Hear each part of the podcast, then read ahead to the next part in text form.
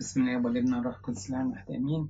نبدأ بنعمة ربنا دراسة لتكوين 42 هنا هنقابل موقف إخوة يوسف ينزلوا لمصر عشان خاطر يقابلوا يوسف. فإخوة يوسف في مصر هو ده العنوان بتاع تكوين 42 فلما رأى يعقوب أنه يوجد قمح في مصر قال يعقوب لبنيه لماذا تنظرون بعضكم إلى بعض؟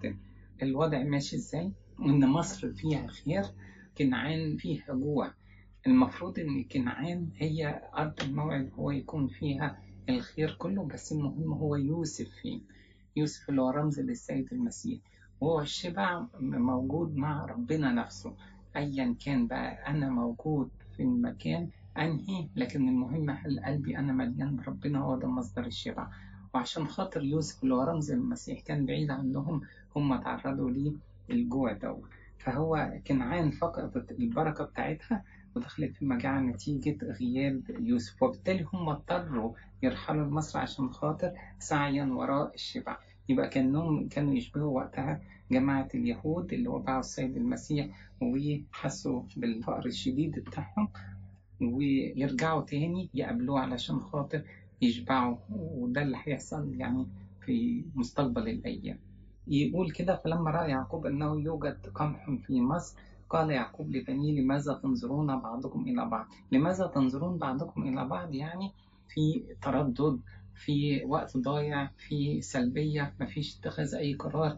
طب إحنا سمعنا إن في قمح في مصر طب المفروض إن إحنا نعمل العمل الإيجابي.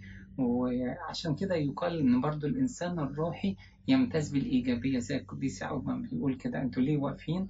ليه أنتوا مش بتتحركوا؟ الحاجة التانية إن إحنا بنضيع كتير مننا الهدف. يعني إحنا لما أفضل أبص تنظرون بعضكم إلى بعض ما فيش هدف لكن الهدف المفروض يكون إن إحنا نبص لمصدر الشبع اللي هو في الإصحاح ده اللي هو القديس يوسف اللي هو برضه ممثل للسيد المسيح ويكون هو ده إيه مصدر الشبع بتاعنا. يعني الآية بتاعت إشعيا 45 بتقول كده التفتوا إلي واخلصوا يا جميع أقاصي الأرض لأني أنا الله وليس آخر. التفتوا إلي واخلصوا. ما تنشروا بلاش كفاية نظر بعضكم لبعض. بصوا لربنا ركزوا لأنه هو ده ربنا هو اللي مصدر الشبع بتاعنا. الشيء التاني لازم نخلي بالنا منه. فلما رأى يعقوب مع إن إحنا قلنا إن اتغير الاسم لإسرائيل. فذكر يعقوب هنا برضو يتقال هو كشخص لا يمثل يعقوب في صورة الشبع الروحي بتاعه لأنه هو نفسه فاقد أو يفتقد وجود يوسف جنبه. وهو كان يمثل وقتها برضو نفس الحكاية الأمة اليهودية بعيدة عن شخص الرب. وهي تبقى في حالة الجوع لغاية لما تلتقي بربنا ونرجع تاني نسميه إسرائيل الروحي إسرائيل بالمعنى الروحي. الآية 2 تقول كده وقال إني قد سمعت أنه يوجد قمح في مصر. كلمة سمعت يعني بيسمعوا من القبائل. يعني إحنا في تكوين 37 عرفنا إن في قافلة من الإسماعيليين أو المديانيين. هم في الطريق بتاع فلسطين لمصر كان في قوافل تجارية بشكل كتير وخاصة لو نفتكر إن مصر وقتها كانت إيه دولة غنية. ففي قوافل كتير ونقل التجارة بين البلاد وبعضها. فالقوافل اللي بتنزل مصر بتقول إن في خير في مصر في قمح موجود في مصر. وهو يقول لهم أنا قد سمعت. يبقى من القوافل التجارية اللي بتمر عليه أو إذا كان من الشعوب المجاورة ليه أيا كان المصدر المهم هو وصلت المعلومة أنه يوجد قمح في مصر. انزلوا إلى هناك. كلمة انزلوا برضو يعني تعني الانحدار يعني. فهو بيقول أنت عشان خاطر تقابل يوسف الحقيقي اللي هو رب المجد نفسه أنت لازم تتنازل أو تنهي الكبرياء أو أي تعظم معيشة أنا موجود فيه علشان خاطر أقدر ألتقي بيه في صورة التواضع بتاعته. انزلوا إلى هناك واشتروا لنا من هناك لنحيا ولا نموت. كلمة لنحيا ولا نموت بتفكرنا بإيه. ليس بالخبز وحده ده الترجمة بتاعتها في العهد الجديد بقى. ليس بالخبز وحده يحيا الإنسان بل بكل كلمة تخرج من فم الله هي حتى موجودة في سفر التثنية فهو ربنا هو مصدر الحياة بتاعتنا هو مصدر الشبع بتاعنا نحيا ولا نموت عن طريق إيه؟ عن طريق أكل خبز السماوي الخبز الذي نزل من السماء. فنزل عشرة من إخوة يوسف ليشتروا قمحا من مصر. كلمة عشرة برضو إحنا لازم نفتكر إن هو بنيامين هيفضل مع أبوه لأنه صغير زي ما هنقول في الآية اللي بعدها يوسف موجود في مصر فهو المتبقي عشرة فهم اللي ينزلوا عشان خاطر إيه؟ يجيبوا القمح من مصر. لكن الفكرة برضو إن الرقم عشرة فكرنا بيه الناموس أو الوصايا العشرة فهو يتقال كده إن إحنا هنقابل يوسف اللي هو رمز للسيد المسيح عن طريق الوصايا الفهم الروحي. للناموس الفهم الروحي للناموس وتكتمل معرفتنا بربنا عن طريق بنيامين المستوى الروحي بقى أو مستوى الحب اللي هنقابل بيه شخص الرب عن طريق بنيامين اللي هو ابن اليمين اللي هو بيشير إلى الإنجيل. يعني مجازا أو التعبير التفسير الرمزي يقول كده إن هما كانوا يشيروا إلى الناموس وإضافة بنيامين ليهم اللي هو إضافة العهد الجديد بإيه؟ بمعرفتنا بربنا بالعمق بتاع العهد الجديد. فنزل عشرة من إخوة يوسف ليشتروا قمحا مصر أما بنيامين أخو يوسف فلم يرسله يعقوب مع إخوته لأنه قال لعله تصيبه أذية هو خايف عليه لئلا تصيبه أذية. هو كان يسموه الابن الأصغر بس وقتها يعني هو وصل للعشرينات من عمره. بس هو كان إيه؟ إحنا هنشوف إن هو ليه مكان عند والده من ناحية لأنه ابن راحيل المحبوبة ولأن أخوه إيه؟ كان فقد ده كان الجزء الأول في الإصحاح اللي هو يتكلم على أبونا يعقوب يرسل أولاده إلى مصر. الجزء الثاني بقى هو الجزء الطويل في الإصحاح هو المثول بين يدي يوسف ده من عدد خمسة لغاية عدد 28 الجزء ده طويل وإحنا لازم نركز برضه في المعنى الرمزي وفي هنقرأ عشان نعرف المعنى الحرفي الأول وبعد كده نرجع للمعنى الرمزي. لكن إحنا عايزين نقول كده طول ما كنعان كانت عايشة في رخاء ما كناش بنفكر في يوسف أبدا. فربنا يسمح بوجود المجاعة علشان خاطر إحنا نلجأ ليوسف. هو نفس الحكاية في الحياة الروحية. ربنا أحيانا يسمح بضيقة إحنا نمر بيها علشان خاطر نرجع نقول آه ده أنا فعلا أنا جوايا جفاف روحي أنا جوايا فطور. أنا محتاج ليوسف. أنا لازم أشبع بربنا. وهو ده المعنى الرمزي البسيط. إحنا هنمشي في الآيات. ونرجع ناخد التفاصيل بتاعت إيه؟ بتاعت المعنى الرمزي اللي فيها. من آية خمسة يقول كده فأتى بنو إسرائيل يشتروا بين الذين أتوا. يبقى بين الذين أتوا يعني إيه؟ كأن في ناس كتير غرب جايين عشان خاطر يشتروا. وبالتالي بني إسرائيل دول اللي هم العشرة اللي هم جايين إيه؟ جايين يشتروا كانوا من ضمن الناس اللي جايين. لأن الجوع كان في أرض كنعان. يبقى الناس اللي جايين من أرض كنعان كانوا كتير الناس اللي جايين من بره مصر كانوا كتير عشان خاطر كده قال بين الذين أتوا. وكان يوسف هو المسلط على الأرض. ده إحنا عرفناها من الإصحاح اللي فات إن فرعون بيقول له كده فبدونك لا يرفع إنسان يده ولا إيه رجله في كل أرض مصر. هو المسلط على الأرض. وهو البائع لكل شعب الأرض. ودي برضو اتذكرت في الإصحاح اللي قبله إن هو فتح يوسف جميع ما فيه طعام وباع للمصريين. طب يعني إزاي هو أصلا هيبيع؟ هو يقال إنه كلمة البائع هنا ترمز ليه؟ لأن هو رئيس كل النظار اللي إحنا قلنا عليهم أو كل المسؤولين عن توزيع القمح أو بيع القمح. دي ناحية. الناحية التانية يقال إن هو كان مسؤول عن المخازن اللي من الجهة الشرقية لمصر. ليه؟ لأن الغزاة كانوا يجوا من الناحية الشرقية وبالتالي هو كان الموضوع لأنه حساس وهو مش هيقدر يقول للناس لا كان يفرز الناس ويشوف مين فيهم ممكن يكونوا جايين عشان يعبثوا بأمن البلد وبالتالي يكونوا هم إيه زي ما هنشوف جواسيس وجايين بس عشان خاطر يشوفوا نقط الضعف اللي موجودة في البلد فين. وبالتالي كان هو المسؤول عن المخازن من الناحية الشرقية علشان خاطر هو ده المدخل بتاع الناس الغرب اللي بيجوا مصر من الناحية الشرقية.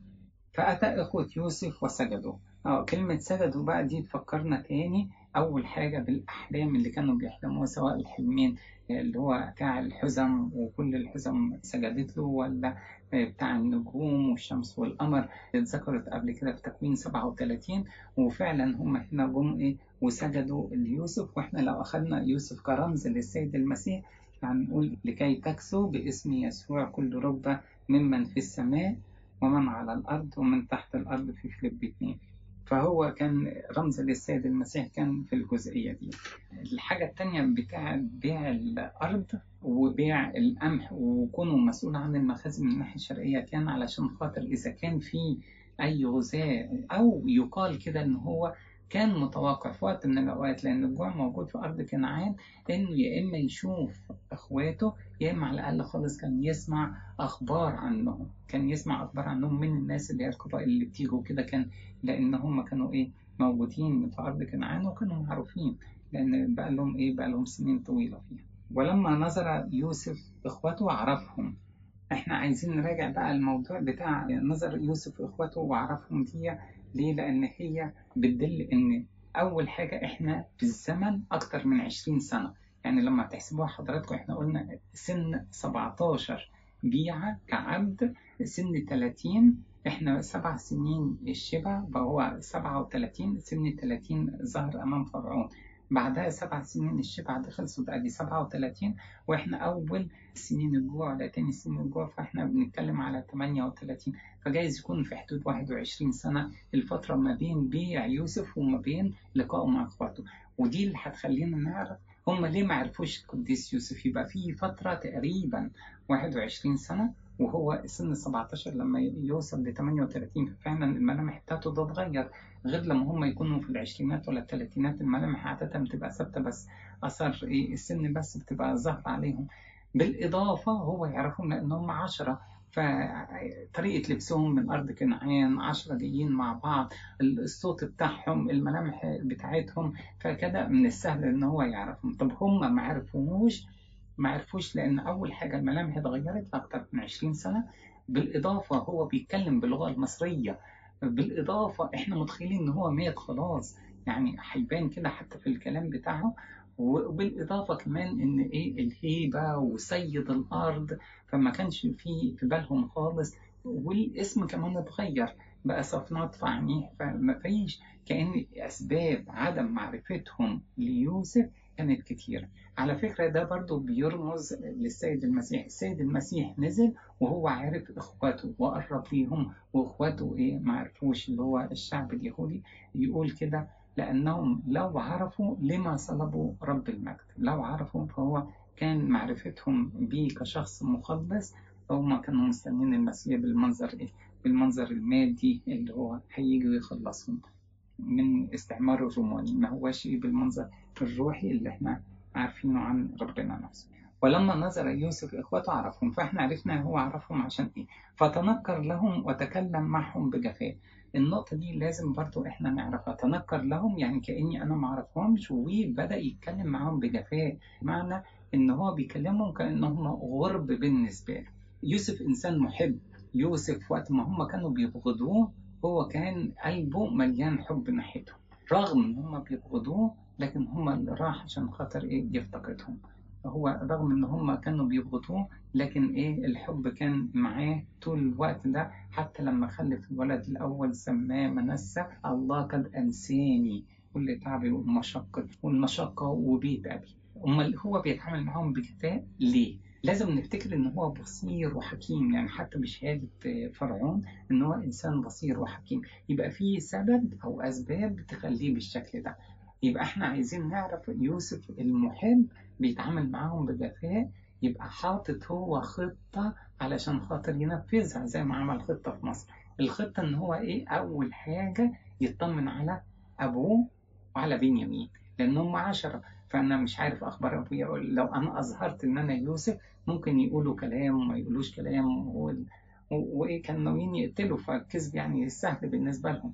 فلازم نطمن على أبونا ونطمن على بنيامين. دي كانت نقطة. لكن النقطة الثانية هو عايز يطمن على توبتهم هم لسه موجودين طول ال 20 سنة ولا 21 سنة بنفس الطبع ولا بدأوا يتغيروا. ولا أنا أحفزهم على طريق التوبة. فده كان الغرض التاني بتاعهم. الحاجة التالتة إن هو كان عايز يقربهم جدا من ربنا وبالتالي كان يقول لهم يضغط عليهم عشان خاطر يدخلهم في طريق ربنا ويجيبهم من أرض كنعان. وده اللي هيبين إن هو هيطلب بنيامين عشان وهو عارف إن بنيامين لازم بعد كده هيجيب ولد. فتنكر لهم وتكلم معهم بجفاء وقال لهم من أين جئتم؟ فقالوا من أرض كنعان لنشتري طعاما يبقى ده السؤال الأول. يتكلم معاهم بجفاء فعايز يتعرف عليهم. فبيقول لهم من أين جئتم؟ فقالوا من أرض كنعان. وقالوا السبب بتاع المجي اللي هو نشتري طعاما وعرف يوسف إخوته. يعني آية سبعة يقول ولما نظر يوسف إخوته عرفهم. وآية 8 يقول وعرف يوسف إخوته. فكأن المرة الأولى كانت معرفة بس شوية فيها شك. لكن إيه بعد ما بدأوا يتكلموا باللغة العبرية والصوت فخلاص كأن المعلومة بقت متأكدة عنده إن هم دول إخوة. وعرف يوسف إخوته أما هم فلم يعرفوا. وإحنا قلنا الأسباب بتاعت إيه عدم أو صعوبة إن هم كانوا يتعرفوا على شخصية القديس يوسف. ابتداء من آية تسعة يتكلم كده فتذكر يوسف الأحلام التي حلم عنهم وقال لهم جواسيس أنتم هو نفسه تذكر الأحلام. ربنا كان يديله تعزية من الأول خالص إن هم هيبقى ليك مكانة وهم يسجدوا ويخضعوا لك. والكلام ده اتحقق بعد 21 سنة. وده اللي يقول إن وعود ربنا لازم تتحقق بس إمتى بتتحقق؟ ربنا هو اللي بيختار الوقت المعين. زي ما القديس بولس الرسول بيعلمنا أو يسموه ملء الزمان. ربنا هو اللي بيختار إمتى تتنفذ الوعود بتاعته. هو اللي بيعرف أكتر واحد اللي مسخر فيه كل كنوز المعرفة والفهم. فتذكر يوسف الأحلام التي حلم عنهم. يبقى هو افتكر الأحلام وعرف إن هي إيه بتحقق وهي ليها تعويض على سنية تعب اللي هو شافها سواء كعبد أو كسجين وقال لهم جواسيس أنتم. دي طبعا تعتبر تهمة لجريمة كبيرة.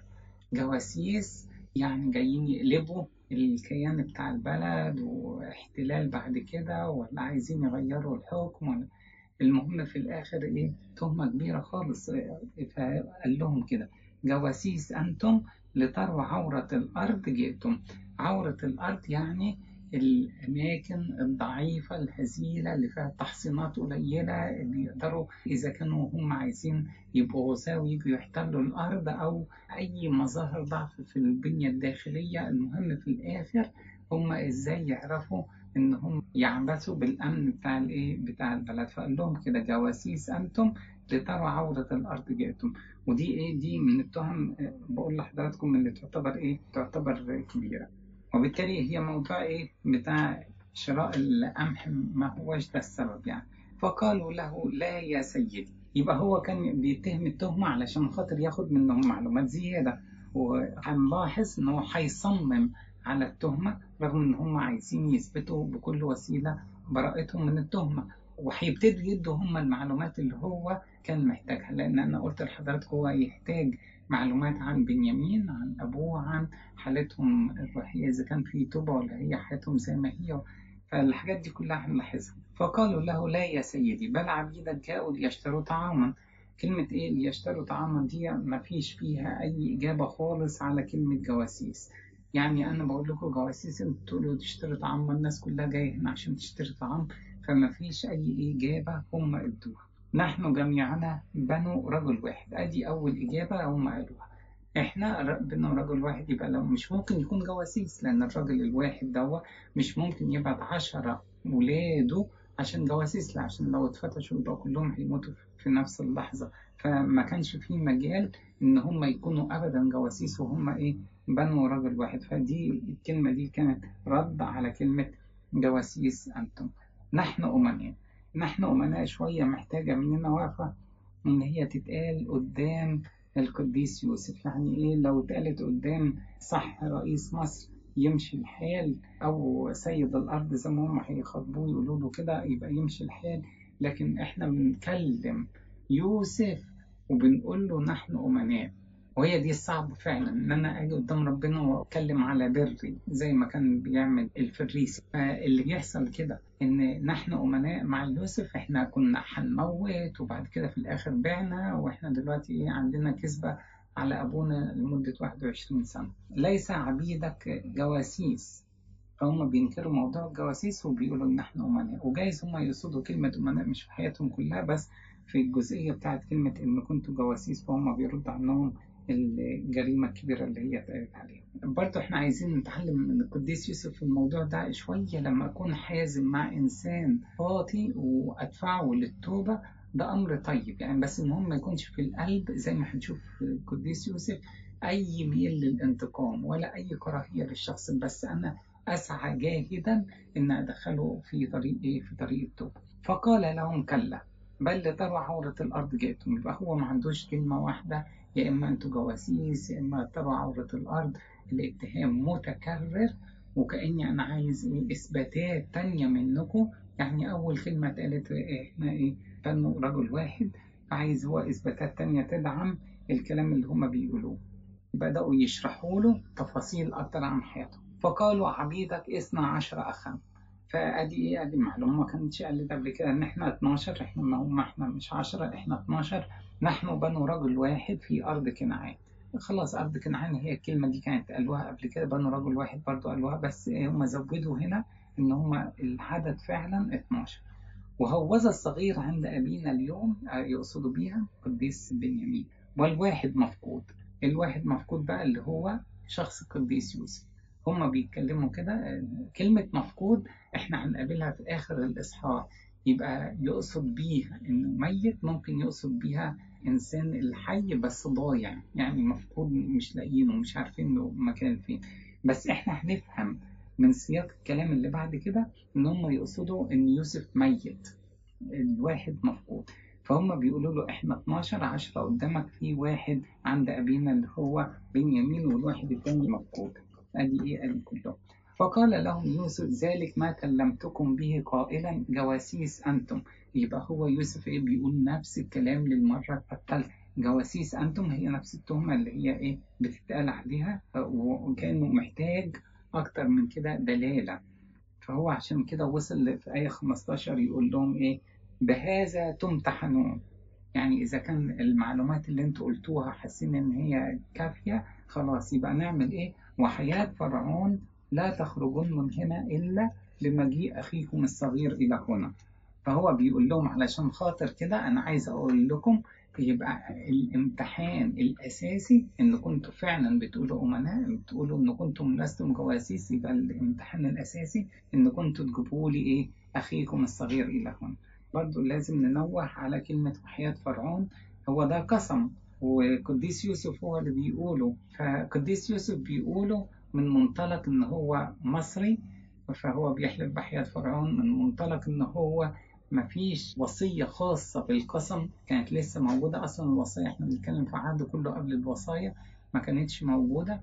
حتى بعد نزول الوصايا أنتوا حصلوا في صمويل الأول 17 ابناير إبناير اللي هو رئيس جيش إسرائيل بيكلم شاول شاول بيقول له هو مين الغلام ده؟ اللي هو قتل جولياط يعني في صمويل الأول 17 فهو بيقول له كده وحياتك أيها الملك لست أعلم. فهو ابناير ساعتها إيه حلف بحياة الملك إن هو ما يعرفش مين الغلام اللي هو كان القديس داوود المقصود يعني القسم موجود في العهد القديم وخصوصا إحنا دلوقتي في اللي قبل الشريعة.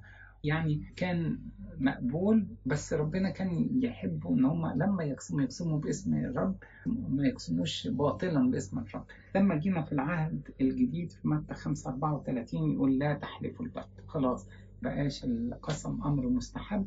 وإحنا بعد كده نبقى نعرف هو ليه كان مسموح به في العهد القديم وحياة فرعون لا تخرجون من هنا إلا بمجيء أخيكم الصغير إلى هنا يبقى إذا إيه؟ هو ده محك مصداقيتكم إن أنتوا تجيبوا أخوكم الصغير اللي أنتوا تقولوا عليه إن هو موجود وإن كنتوا فعلا كده يبقى خليني أصدقكم وقتها ارسلوا منكم واحدا يجي بأخيكم وأنتم تحبسون الحل أنا أحبسكم كلكم عشرة وهطلع واحد منكم عشان أحبس تسعة والواحد ده هو اللي يروح ويجيب أخوه اللي هو بنيامين. يبقى كان وقتها شديد جدا شديد جدا هيحبس تسعة ويجيب الايه البنيامين يعني هيبقى تحت ايده ال 11 كلهم وفي تهمة كبيرة جواسيس أنتم دي تهمة كبيرة يعني مش هيخلصوا منها يخلصوا إزاي؟ فهو بيقول لهم أنا لقيت لكم طريقة عشان خاطر تقدروا تخلصوا من التهمة دي هي إن كنتوا تكونوا تحققوا المصداقية عن طريق إن كنتوا تجيبوا أخوكم. وارسلوا منكم واحدا يجيء بأخيكم وأنتم تحبسون. فيمتحن كلامكم هل عندكم صدق؟ وإلا وحياة فرعون إنكم لجواسيس. وصمم على كده وقال لهم المرة التانية لو ما تنفذش الكلام ده يبقى أكيد أنتم جواسيس وواضح جدا هو في جفاء في المعاملة وواضح جدا إن هو إيه حريص جدا إن هو يبين إن قد إيه الحزم بتاعه معاهم ويضيق عليهم عشان خاطر يقروا بكل حاجة. وفي الآخر عايزين نراجع كده كم مرة قال أخيكم الصغير. يعني ده يقول قد إيه بقى هو مهتم في المناقشة دي كلها إن بنيامين يجي. يعني كأنه بيتغاضى عن كل حاجة ومسك في النقطة دي وصمم عليها إن هو لازم يجي. وهو ده بيقولوا قد إيه شو قلبه كان ناحية إيه أخوه علشان خاطر يشوف. فجمعهم إلى حبس ثلاثة أيام. جمعهم إلى حبس ثلاثة أيام دي يبقى نفذ كلامه فعلا وإيه دخلهم فعلا في الحبس. بس يعني ما هياش القسوة الشديدة اللي تؤخذ على القديس يوسف. من ناحية هم مرروا حياته وعبودية عشر سنين ثلاث سنين في السجن. وأول فترة في السجن كانت صعبة جدا. بيقولوا آذوا آذوا بالقيد رجليه ونفسه تحطمت يعني من الحديد في مزمور 105 فلو كان الوضع كان صعب جدا كده فهو إيه بالنسبة لهم ثلاث أيام دي تعتبر ولا أي حاجة بالنسبة للي هو شافه قبل كده. في آية 18 بيقول ثم قال لهم يوسف في اليوم الثالث. اليوم الثالث دي برضه محتاجة وقفة مننا يعني إحنا طلع الأمر إن هم يتحبسوا ثلاث أيام. فهو جابهم في اليوم الثالث يعني كأنهم ما كملوش اليوم الثالث وده اللي يخلينا نفتكر إن كلمة هنصوم ثلاث أيام يبقى ممكن إيه؟ في اليوم الثالث أستير تدخل على الملك. يبقى مش لازم يكمل اليوم الثالث وده اللي يدينا برضو قناعة إن جزء من اليوم يعامل معاملة اليوم عشان خاطر ربنا يقوله في القبر ثلاثة أيام وثلاث ليالي يبقى يقصدوا بيها إيه؟ مش لازم 72 ساعة تبقى كاملة. وهو نفس اللي عمله دلوقتي القديس يوسف لما قال لهم حبس ثلاث أيام وهو جابهم في اليوم الثالث. افعلوا هذا وحي. الجملة دي جميلة. افعلوا هذا وحي. ربنا نفسه هو اللي بيقولها لنا. ربنا القائم من الأموات بيقول لنا أنا لازم أدلكم على الطريق الحياة وعشان خاطر كده هو ساب لنا الفرصة إن إحنا إيه نموت معاه في المعمودية ونقوم وهو ده اللي يدينا فرصة إن إحنا ما نموتش مرتين. إن إحنا يتقال في الآية فدفنا معه بالمعمودية للموت حتى كما أقيم المسيح من الأموات بمجد الآب هكذا نسلك نحن أيضا في جدة الحياة. يبقى تدينا إيه حياة جديدة هي دي اللي تبقى عربون السماء. لأنه إن كنا قد صرنا متحدين معه بشبه موته نصير أيضا بقيامته. في رومية 6 وهو ده قال لهم افعلوا هذا وحيه كان كأنه ربنا نفسه بيقول لنا بيقول لكل واحد فينا افعل هذا واحد أنا خائف الله. أنا خائف الله دي برضو محورية في الإيه في الإصحاح. إحنا لازم نفتكر سيد كل الأرض بيتكلم باللغة المصرية القديمة اللي هي القبطية يعني عنده آلهة. هو بيقول لنا أنا خائف الله والنص بتاعها يقول إن هو استخدم لفظ ألوهيم. فلو كان كده يبقى كأنه هو بيقصد فعلا أنا أؤمن بالله الواحد اللي أنتوا كمان تعرفوه. وده اللي يرجعنا إن القديس يوسف ما يقدرش أبدا يخفي اسم ربنا من على لسانه. نقابله كده مع امرأة فوتيفار قل أفعل هذا الشر العظيم أخطئ إلى الله. إن قعدوا مع خصيي فرعون يقول كده أليست لله التعبير نطلعه عند فرعون يذكر اسم ربنا أربع مرات ولا أكتر. يبقى إذا الراجل ده اسم ربنا ومثوله قدام ربنا وصلاته الدايمة مخليه اسم ربنا حتى دلوقتي وهو عامل نفسه مصري وسيد كل الأرض وبيتكلم بجفاء ومش عارف إيه يقول لهم أنا خائف الله. يبقى اسم ربنا موجود على لسانه دايما. النقطة دي لازم نبقى متأكدين منها. النقطة الثانية لما يشتغل عبد ويقول أنا خائف الله وكيف أصنع هذا الشر العظيم غير لما يشتغل هو سيد كل الأرض ويقول أنا خائف الله. ليه؟ لأن صاحب السلطان يجي له كبرياء ويجي له إن هو إيه عايز يعمل كل حاجة أيا شاء قتل وأيا شاء استحيا أيا شاء رفع وأيا شاء وضع. زي ما إيه دانيال خمسة بيقول لنا فهو شايف نفسه بس وشايف هو صاحب القرارات وصاحب السلطان وكده. لكن لما يبقى صاحب السلطان يقول لهم أنا خايف الله تقول لنا قد إيه القلب ده نقي جدا. النقطة كمان اللي إحنا لازم نفكر فيها إن هي دي اللي هتجبره إن مفيش انتقام من إخواته. يبقى اذا اللي هيفكر إن هو حبسهم عشان خاطر انتقام لا ده إنسان خايف ربنا. فكل حاجة تصرف كل كلمة بيعملها بيعمل حساب لربنا اللي هو واقف قدامه ربنا اللي هو مخافته إيه بتملك على قلبه.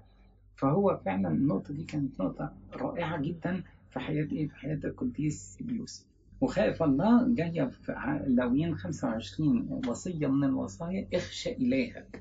اخشى إلهك يعني خاف ربنا يبقى إيه واحدة من الوصايا اللي ربنا إيه بيحبنا إن إحنا ننفذها. إن كنتم أمناء فليحبس أخ واحد منكم. شوف بقى كلمة خائف الله عدلت من الإيه؟ من القرار. يعني أنا مش هحبس تسعة. وأخرج واحد عشان خاطر يجيب بنيامين. خلاص أنا هحبس واحد أو يحبس أخ واحد منكم. خائف الله. ها؟ في بيت حبسكم وأنطلقوا أنتم وخذوا قمحا لمجاعة بيوتكم. لحسن يكون بيوتكم إيه؟ جعانة. أنا خائف الله. خايف الله إنتوا إيه؟ واحد بس يبقى كفاية والتسعة يروحوا عشان خاطر إيه؟ خففنا الحكم لأني خايف الله.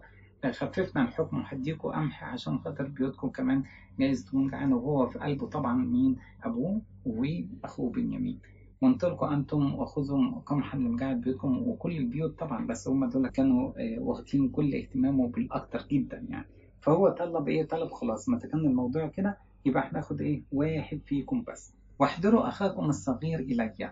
يعني شوفوا التكرار على كلمة أخ الصغير واحضروا إلي دي واضحة جدا يعني. بالإضافة الآية دي جميلة جدا في خدمة الافتقاد.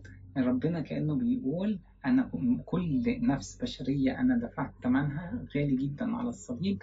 فهو بيقول إن كل واحد فينا من كل واحد مطلوب كده احضروا أخاكم الصغير إلي. لو إحنا نعرف حد مش بيروح الكنيسة ملوش اهتمامات دينية ماشي في طريق العالم كده ربنا بيقول لنا ودن كل واحد فينا.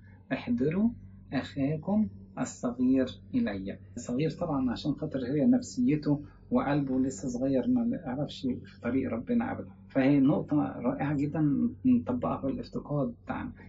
احضروا أخاكم الصغير إلي وبالتالي هو هيجيب أبوه. يعني هو مش هيسيب إيه أبوه هناك لوحده. لا أكيد هو حاطط زي الخطة كده إنه هيجيب إيه والده بعد كده. فيتحقق كلامكم ولا تموتوا ففعلوا هكذا. بس هو ما كانش يقدر يقول لهم هاتوا أبوكم دلوقتي لكن هو عايز يحقق كلمة إن هم أمناء إن هم مش جواسيس. فيتحقق كلامكم ولا تموتوا يبقى أنتوا إيه افعلوا هذا وحي اللي هي آية 18 بيكررها هنا ولا تموتوا كأنها هي صوت ربنا لينا. هي طريق الحياة وعدم الموت هو عن طريق المعمودية نمشي في طريق ربنا بالتوبة وتناول من الأسرار. ففعلوا هكذا خلاص يعني قالوا خلاص إحنا ما فيش أصلا قدامهم فرصة إن هم يختاروا. ودلوقتي شوية باب الرحمة اتفتح فهم ما قدامهمش فرصة إن هم يقولوا لا. في الموقف ده إحنا لازم نرجع يتكلم بجفاء حبس ثلاث أيام ونفاجأ. بعد الحبس ثلاث أيام يخرجنا يقول لنا لا مش التسعة ده هو واحد بس اللي إيه اللي هيتحبس وأنتوا روحوا خدوا قمح عشان خاطر مجاعة بيوتكم. كأن الوضع اتغير خالص. بيقارنوه برضو بإيه بالسيد المسيح. يقول كده عن تصرفات ربنا مع أولاده فإنه ولو أحزن يرحم حسب كثرة رحمته. ولو أحزن ربنا أحيانا يسمح بالحزن لكن يرجع تاني إيه؟ يرحم حسب كثرة مراحمه لأنه لا يذل من قلبه ولا يحزن بني الإنسان. ربنا لا بيذل من قلبه ولا يبقى طبيعي عند ربنا إنه يرحم. من طبيعي قلب يشفق جدا علينا. لكن وقت لما يسمح بتأديب بعقوبة يبقى هو كأنه لحيظة تركتك لحيظة تركتك كده. فلو أحزن يرحم حسب كثرة إيه؟ رحمته. وقال بعضهم لبعض حقا إننا مذنبون إلى أخينا. النقطة دي بقى برضو رائعة جدا في ال في الايه في الإصحاح. إحنا بادين بإيه؟ بادين بكلمة نحن أمناء. طب ودلوقتي وصلنا لإيه؟ إن إحنا مذنبين. نحن أمناء إحنا ولسه. لكن بعد ما ندخل في الدقيقة نبتدي بقى آه نراجع نفسنا نقدم توبة. فكلمة مذنبون إلى أخينا اللي وردت هنا هي شعور بالحزن على فعل خطأ هم عملوه صح بقى له 21 سنة بس هم بدأوا يقدموا توبة حقيقية. وخصوصا إن هم مش بيدعوا الكلام ده قدام القديس يوسف لأن هنفهم دلوقتي إن هم بيتكلموا بالعبري لكن إيه؟ لكن وهم متوقعين إن هو مش بيفهمها فهم بيتكلموا كأنه بيندموا من قلبهم على الفعل اللي هم عملوه. إننا مذنبون إلى أخينا الذي رأينا ضيقة نفسه لما استرحمنا ولم نسمع. الموضوع ده إحنا أثرناه وقت لما كنا بنتكلم على إلقاء القديس يوسف في البئر وقلنا إيه؟ إنه وقتها كان بيصرخ يطلب الرحمة وأبدا هم ما سمعوش. وهم دلوقتي بيقولوا كده لذلك جاءت علينا هذه الضيقة. يبقى رائع جدا في الإنسان إن هو يفكر كده. وقت لما يتعرض لضيقة يقول إيه بس أنا أستاهل لأني أنا أكيد وقعت في خطية أنا أستاهل لأني أنا ظلمت الناس ففي ظلم جه علي ليه؟ لأن ده طريق التوبة إن أنا أقعد وأحاسب نفسي وأنقي نفسي من إيه؟ من الحاجات اللي جوايا. القديس يوحنا ذهبي الفم كان بيقول كده عندما ترون أمرا ما يحدث لكم اذكروا خطيتكم التي جلبت هذا عليكم. دور في حياتك جايز في خطية جلبت الكلام ده عليك. عشان خاطر كده إحنا برضو نفتكر الآية اللي يقول كده من يسد أذنيه عن صراخ المسكين إحنا عملنا كده وقت لما هو كان في البير وعمال يصرخ صح؟ فهو أيضا يصرخ ولا يستجاب. ودينا وقعنا أهو ودينا بنرجو أي طريق رحمة ويا ريت بقى هنلاقي استجابة ولا لأ. من يسد أذنيه عن صراخ المسكين فهو أيضا يصرخ إيه؟ ولا يستجاب. وهو نفس الموقف اللي إحنا كنا فيه اللي كنا اللي عملناه في أخونا دلوقتي بنتعرض لموقف مشابه جدا ليه. فبنطلب الرحمة ومش لاقيينها وإيه والظلم اللي كان موجود علينا دلوقتي. كل ما تريدون أن يفعل الناس بكم افعلوا هكذا أنتم أيضا به. فأجابهم رأوبين قائلا ألم أكلمكم قائلا لا تأثموا بالولد وأنتم لم تسمعوا؟ فهو دمه يطلب. رأوبين بقى بيكلموا نفس الحكاية اللغة عبرية ومتوقعين إن يوسف أصلا مش فاهم لأن الترجمان ما ترجمش الكلام ده. فرأوبين فتح قلبه وقال لهم على فكرة نفس الكلام اللي أنا قلته لكم لا تقسموا بالولد. وده اللي يقول إن رأوبين مش معترض على قتل يوسف. ده هو أصلا كان النية بتاعته إن يوسف إيه؟ يخلص من أيديهم يخلص من أيديهم. وهي دي النقطة دي أثرها هنا ووضح قد إيه كان إيه كان قلبه على يوسف وقتها. ألم أكلمكم قائلا لا تقسموا بالولد وأنتم لم تسمعوا؟ فهوذا دمه يطلب. هي دي اللي تأكد لنا إن هم دلوقتي اعتبروه إن هو مات. يعني كان عندهم يقين داخلي إن يوسف مات. وده واحدة من الأسباب اللي إحنا مش هنتعرف على اللي قدامنا إن ده يوسف لأن إحنا كلنا عندنا قناعة إن إيه؟ إن يوسف مات. وده اللي يقول لنا الآية 13 لما يقول الواحد مفقود إحنا نقصد بيه إن هو مات فعلا. وعشان كده يقول إيه؟ دمه يطلب. يعني إحنا كنا سبب في موت أخونا وبالتالي إيه؟ وبالتالي دمه يطلب دلوقتي. ربنا بيطلب دمه عن طريق الشخص المسؤول اللي هو سيد كل الأرض اللي واقف قدامنا. هو عمال يذل فينا عشان خاطر دم أخونا. ليه؟ لأن في تكوين تسعة ربنا نفسه بيقول كده أنا أطلب أنا دمكم لأنفسكم. أطلب أنا دمكم لأنفسكم. يعني الإنسان اللي يموت ومظلوم ومش يبقى ربنا هو اللي بيطلب الدم. يقدر يجيب إيه؟ يجيب حقه من الناس الظالمين اللي هم كانوا سبب في هلاكه. تمام. فهم إيه؟ بدأوا يقدموا توبة ورأوبين بدأ يأنبهم ويعاتبهم إن هم اتصرفوا التصرف دوت. وهم لم يعلموا أن يوسف فاهم لأن الترجمان كان بينهم. الترجمان ما ترجمش ويوسف ده إنسان مصري حسب ما إحنا بنظن وإحنا مش عارفين إن هو عارف كل الكلام اللي هو إيه اللي دار بينا فتحول عنهم وبكى. قديس يوسف لما يتصرف التصرف ده برضو ده إشارة قوية للمشاعر بتاعته هو بيفكر إزاي وقت لما هو كان بيتعامل معاهم. يعني لو كان في انتقام لو كان في قسوة نتيجة إن هو قلبه حجر من ناحيتهم كان وقتها نفكر لكن لما يتصرف التصرف ده ده قد إيه بيدل على الوداعة بتاعته ونبل أخلاقه من ناحية إخواته. ثم رجع ليهم وكلمهم رجع اليوم يعني تمالك يعني أعصابه؟ وبدأ إيه؟ وبدأ يكلمهم مرة تاني. إيه اللي عمله؟ أخذ منهم شمعون وقيده أمام عيونه. طب أخذ شمعون ليه؟ علشان خاطر يقال إن هو ده اللي كان قاسي طبعه كان إيه؟ شديد وانتوا تفتكروا موضوع دينا وأهل شكيم لما أخذنا القصة كان شمعون ولاوي هما اللي قايمين بالقتل لأهل شكيم بالإضافة إنه يقال إن هو اللي كان برضه مدي رأي إن إحنا خلينا نموت صاحب الأحلام. فهو اللي اوحى لهم أو كان مأيد بشدة الرأي بتاع فهو القديس يوسف عايز يقول إن إحنا لازم نديله هو تاني فرصة ان يقدم توبة. يعني مش بس إخواته يقدموا توبة ويحسوا إن هو إيه مذنبون في حق أخينا لا ده إحنا لازم إيه نخليه ده بالتالي هو اختاروا عشان خاطر يقسوا عليه شوية ويدفعوا لطريق التوبة. إيه اللي عمله؟ قيده قدامهم مع إنه إيه هو واخده بس كأنه رهينة هو خلاص ياخده في الحبس لكن كلمة قيده قدامهم ده كأنه بشدة كان بيتعامل معاه يقولوا برضو ده كان وسيلة ضغط عليهم هم عشان يسرعوا بإحضار بنيامين. لما يشوفوا أخوهم السجن بس لا ده فيه كمان قيد موجود عليه. هو كان إيه وسيلة ضغط عليهم عشان خاطر يحضروا إيه يحضروا بنيامين عشان يخلصوا أخوهم بسرعة من القيد مش سجن بس. هو يقال يعني يظن إن هو إيه بعد ما هما مشوا خفف القيود كتير عن شمعون لأنه هو كان بيستخدمها بس كوسيلة ضغط عليهم أكتر من هي وسيلة ضغط عليه بس. هو كان ضغط عليه علشان كده موضوع السجن يعني. آية 25 ثم أمر يوسف أن تملأ أوعيتهم قمحا وترد فضة كل واحد إلى عدله وأن يعطوا زادا للطريق ففعل لهم هكذا. طب خلاص أدينا عرفنا والخطة ادينا هنحبس واحد وقيدناه والتسعة رايحين. طيب فإحنا ناخد منهم حق القمح. شوفوا القديس يوسف يعمل إزاي. تملأ أوعيتهم قمحا يعني على آخرها. اديناهم قمح على آخرها. ترد فضة كل واحد عدله يعني ببلاش. القمح معطى منحة ببلاش هدية ببلاش. وأن يعطوا زادا للطريق. وغير كده كمان عشان ما يستهلكوش من القمح بتاعهم لا بقى إحنا هنديكم كمان أكل يكفيكم لغاية لما توصلوا. يبقى إيه؟ سخاء جدا في العطاء وده يدل على محبة قلب فعلا معطي بسخاء. وده اللي خلينا برضو نفتكر إن في وجهة نظرهم يوسف يسوى عشرين من الفضة. لكن هم يسووا في عينين يوسف؟ قد كده. وهو ده للأسف موقفنا إحنا من ربنا.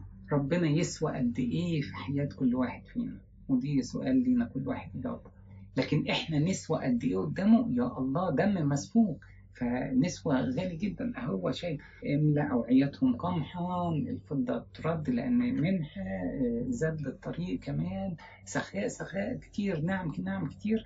ليه؟ لأن إحنا أولاد ربنا بؤرة اهتمام ربنا. عشان خاطر كده فرق كبير جدا في تعامل ربنا معانا وإحنا تعاملنا إحنا مع ربنا. طب دي أول نقطة. النقطة الثانية هو يوسف نحطه فين؟ يعني في آية تقول لا تجازوا أحدا عن شر بشر. دي آية في رومية 12 انت كده خلاص وصلت للمستوى ده ابدا مستوى أعلى من كده. احسنوا إلى مبغضيكم اللي هي اتذكرت في العهد الجديد متى خمسة؟ هو طبقها القديس يوسف. يبقى هم إحنا أبغضناه فعلا. ويتذكر كده في تكوين 37 إن إحنا بغضة كانت بتم حسد حسدوه. والنتيجة؟ إدانا حب إدانا إيه؟ إدانا عطاء إدانا بسخاء. احسنوا إلى مبغضيكم. يبقى البغضة من ناحيتنا وهو الإحسان إيه؟ من طريقه. بس إحنا هنراجع آخر حاجة بس في الآيات الخاصة بالموضوع ده ان جاء عدوك فاطعمه. ان عطش فاسقه لأنك إن فعلت هذا تجمع جمر نار على رأسه. اتذكرت في العهد القديم في أمثال 25 أمثال 25 هو اللي قال لنا القامه الروحية العالية جدا ان جاء عدوك فاطعمه. وإن عطش فاسقه اللي هو قالها القديس بولس في رومية 12 بعد كده. بس هو ده اللي عمله إيه؟ القديس يوسف. احسنوا إلى مبغضكم. قامة روحية عالية قدر بيها يأسر قلوبهم كلهم. فأمر عبيده إن هم يحطوا إيه؟ كل القمح يملأه على لغاية الآخر وكمان كل الفضة إيه؟ طيب. كلمة بقى فضة كل واحد إلى عدله يعني يدل إن العشرة جايين يشتروا لكل واحد لبيته. كل واحد لبيته الخاص. يعني قد إيه قد إيه فضة أنا جايبها عشان خاطر أنا عارف أفراد بيتي اعرف احتياج بيتي قد إيه من القمح في الفترة اللي جاية. فحملوا قمحهم على حميرهم ومضوا من هناك. خلاص هما إيه أخدوا بعضهم ومشوا لما عرفوا إن خلاص الموضوع إن إحنا نروح عشان نجيب بنيامين.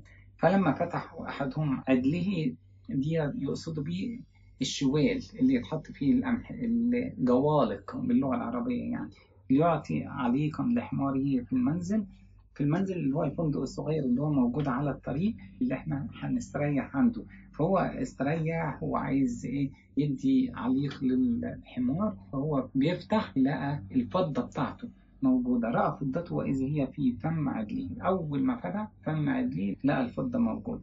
فقال لإخوته ردت فضتي وها هي في عدلي.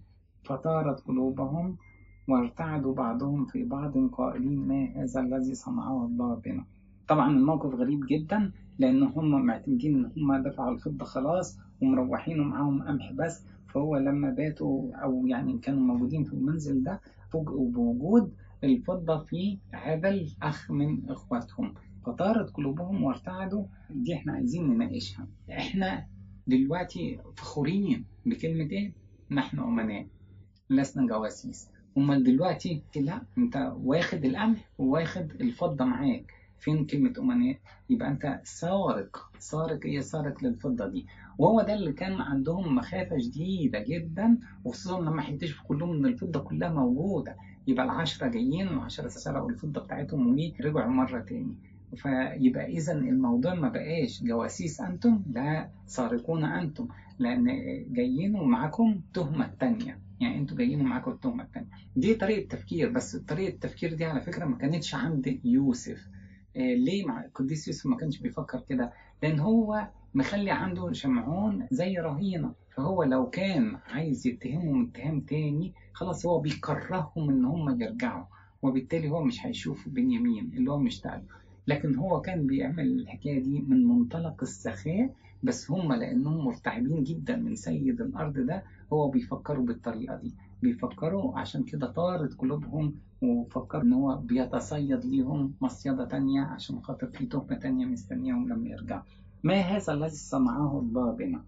إحنا بعاد عن ربنا وإحنا مش بنتعامل إيه معاه وإحنا طول 20 21 سنة بنكذب على أبونا إنه يوسف ده مات والوضع مش كده ابدا وإحنا على فكرة بقينا أخونا ومش عارف إيه. لكن دلوقتي بدأت الدقيقة تبقى موجودة. بقت تبقى موجودة إزاي؟ أنا عارف إن كنعان ما فيهاش أكل فأنا لازم أضطر أرجع ليوسف تاني. يوسف اللي هو سيد الأرض وقتها بيتهمني بجواسيس ودلوقتي في تهمة تانية. فضاقت عليهم نفوسهم جدا. إحنا عايزين نخلص عايزين ننزل نجيب قمح زي الناس كلها ونرجع نأكل بيوتنا ونقعد في حالنا. لكن الموضوع ما كانش ماشي كده ابدا. دي جديده موجودة لأني مش قادر أرجع وفي نفس الوقت لازم أرجع.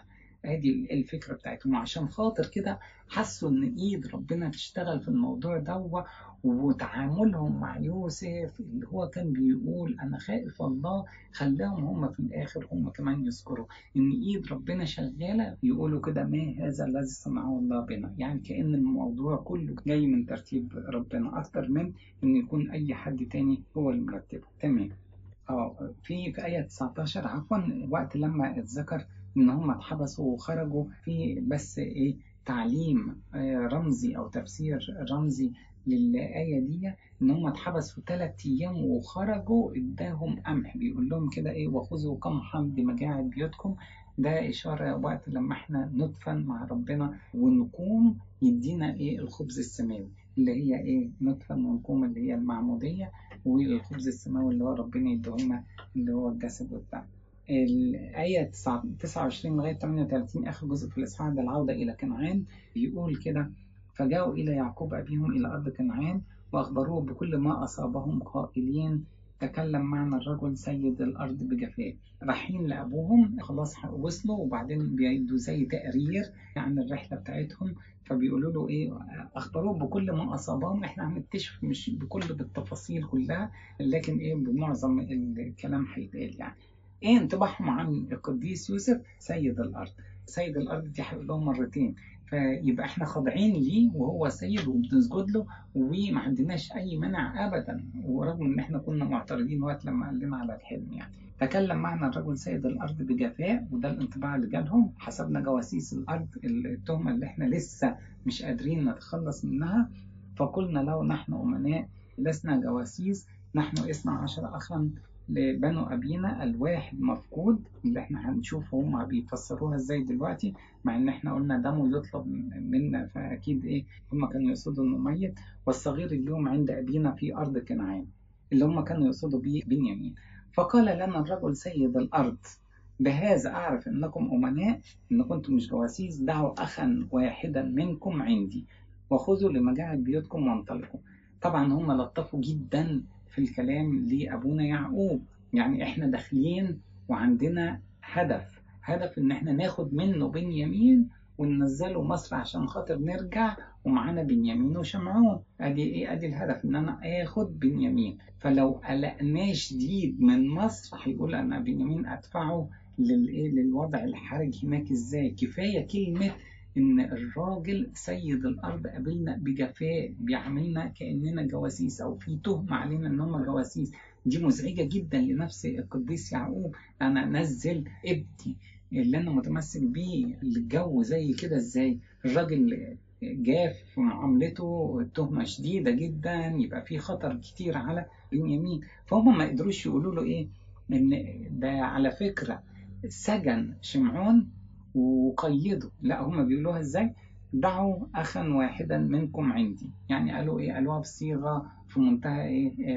اللطف وكأنه بيقول لهم بس خلوه بس مستريح عندي وروحوا أنتوا خدوا عشان خاطر مجاعد بيوتكم وانطلقوا واحضروا أخاكم الصغير إلي. نفس الفكرة اتكررت كتير جدا في الايه وده الهدف بتاع القديس يوسف من كلامه كله كان معاهم وحتى طريقة تعاملاته كله كان الهدف بتاعه كده.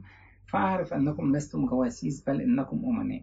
فأعطيكم أخاكم أعطيكم أخاكم اللي هو شمعون وتتجرون في الأرض. كلمة تتجرون في الأرض الظاهر كانت حاجة من الحاجات رائعة في الزمن ده بالذات لأن إحنا لما نروح برضو الوضع بتاع شكيم وبيطلب دينا وكده فكان إيه حمور نفسه اللي بيقول لهم كده اسكنوا واتجروا فيها وتملكوا بها في تكوين 34 فكان إيه اتذكر عنهم إن ان إحنا قدامنا مجال تتجروا في الأرض وهم بيقول لهم يلا تعالوا تجروا إيه بس أنتوا لازم تجيبوا أخوكم الصغير. وإذ كانوا يفرغون عدالهم إذا سرت فضة كل واحد في عدله. اكتشفوا ليه ما اكتشفوش وقت لما كانوا في المنزل؟ آه ليه؟ لأن تاني ده كان السرة موجودة في فم عدله لكن دي موجودة في وسط القمح أو جايز في أي مكان المهم مش على السطح. فلما رأوا سرر فضتهم هم وأبوهم خافوا. هم وأبوهم خافوا لأن في قضية تانية هم لازم يثبتوا براءتهم منها بدل ما هي كانت قضية واحدة بتاعت جواسيس هم دلوقتي هيتهموا إن هم كانوا سارقين. فقال لهم يعقوب أعدمتموني الأولاد. يوسف مفقود شمعون مفقود وبنيامين تأخذون وصار كل هذا علي. أعدمتموني الأولاد دي قلب الأب.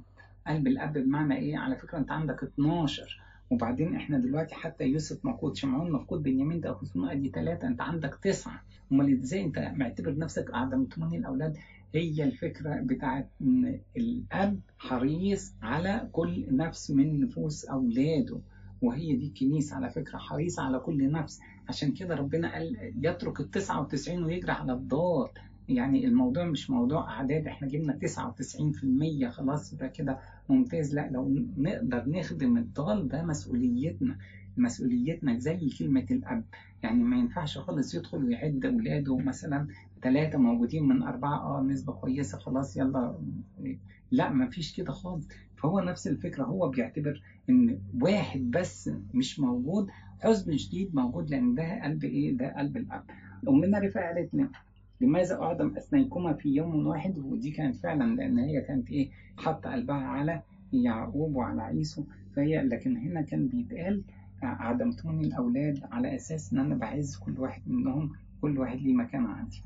صار كل هذا عليا. صار كل هذا دي يقول قد إيه المرار اللي كان في حياة أبونا يعقوب.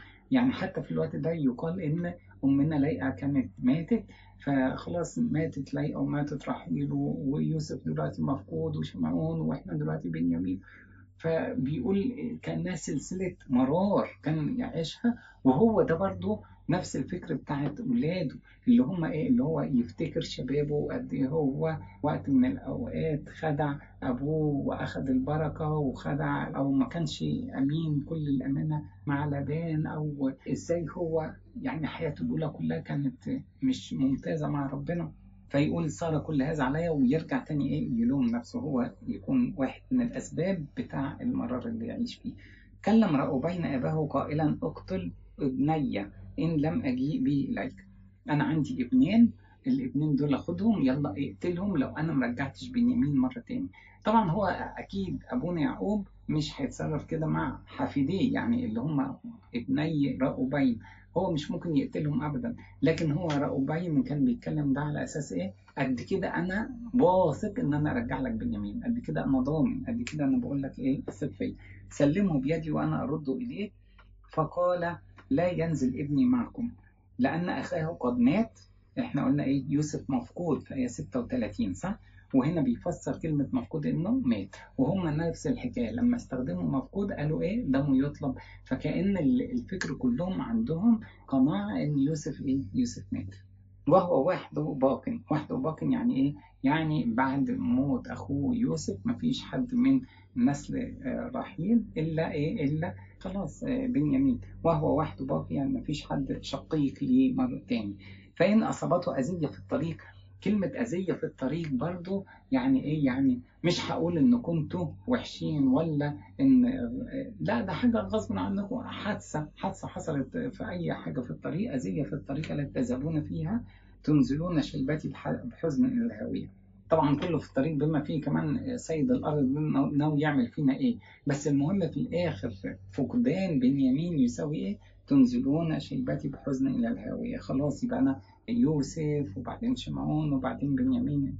طب موضوع الهاوية لأن الفردوس وقتها كان مقفول الفداء لم يتم وبالتالي كل النفوس الأبرار والأشرار بتوع العهد القديم كانوا يروحوا إيه؟ الهاوية. وكلمة تنزلون يعني إيه؟ يعني برضو انحدار يعني على أساس إن إحنا في حياتنا دي كانت أعلى من مستوى الايه لكن بعد كده لما الفردوس لما الفردوس يتفتح يقول لك أختطف إلى السماء الثالثة كأنه مكان عالي نروح لكن بدل إيه؟ بدل الهاويه تقريبا إحنا كده اجتزنا كل تكوين 42 شفنا إيه؟ لقاء إخوة يوسف معاه في مصر وشفنا قد إيه يوسف إنسان رائع دروس كتيرة أخدناها منه في الإصحاح. ربنا يفيدنا ويورينا قد إيه المثال الرائع في الفضايل ده يعني إيه يستخدم الحزم مع الحب وإمتى يدي بسخاء وإمتى يقسو لأجل خلاص نفوسهم إمتى يفكر بطريقة إن هو يجيب أخوه من غير ما يديلهم فرصة إن هم يتلونوا في الكلام أو يكذبوا عليه وإيه الحكمة بتاعته من التصرف طول المواقف اللي إحنا اجتزنا بيها في الإصحاح؟ ربنا يدينا نعمة عشان خاطر نعرف إن ربنا أصلا يسمح بالمجاعة عشان خاطر نضطر ننزل آه ليوسف وبالتالي إيه ياخد فرصة إن هو يلم كل أولاد يعقوب ويعقوب أبوهم. ربنا يدينا النعمة فوق نعمة نستمر في قراية ودراسة كلمته. له المجد في كنيسته إلى الأبد